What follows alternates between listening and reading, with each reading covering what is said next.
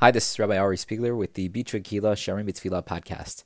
We continue in our discussion of the different forms and expressions of Tfilah. We started with our first language of Bitzur. That was the first form or expression of Tfilah that we discussed. We, dis- we described that as a Tfilah Beitzara, uh, Tfilah at a time of need, crying out to Hashem. We move on now to our second expression of tefillah. Again, all of these based off of a uh, midrash or a couple midrashim in Sefer Dvarim. Our second language or form of tefillah is sha'ava. And he quotes a pasuk here, similar to what he did with uh, when we said Batzar li ekra, right? That uh, I call out to Hashem in a time of need.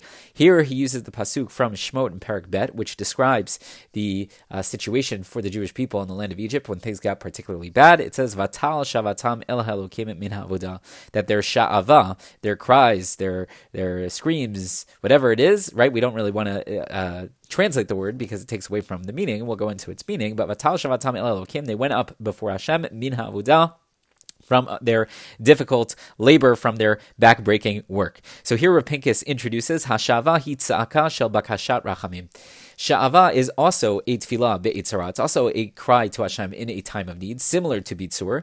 But here it's specifically the cry to Hashem for bakashat rachamim, requesting uh, mercy, requesting compassion from Hashem. Levakesh me'akadosh baruch hu bechozka al tzarotav v'chesronotav. Crying out to Hashem with a great amount of uh, strength, talking about his difficulties, his distress, and that which is lacking. So you're not just crying out, mentioning the fact that this is happening, but but you're crying out and asking for help specifically from that, right? And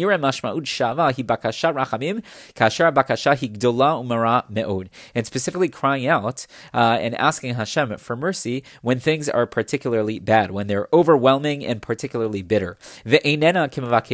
It's not just a cry out for help, like, oh my gosh, I need help, right? That's not what it is. That's more of a bitzur, crying out to Hashem in a time of need.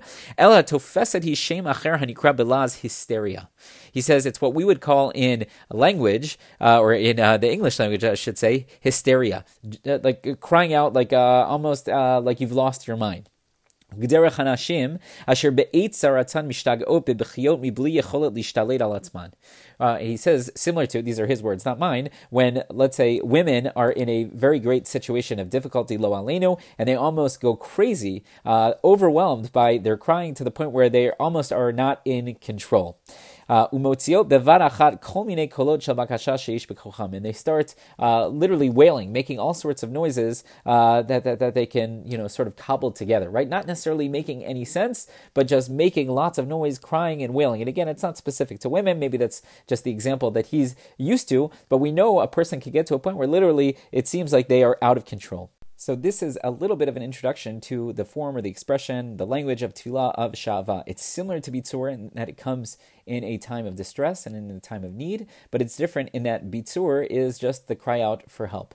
When it comes to Shava, it's a cry out to help that Hashem specifically give mercy, and it's also coming at a much a much more intense and rapid uh, style, right to the point of hysteria, to the point where we're almost losing control. Uh, that is Sha'ava as opposed to Bitzur, but again, we will continue to describe, continue to elaborate upon what Sha'ava is and how it relates to the other forms and expressions of Tefillah.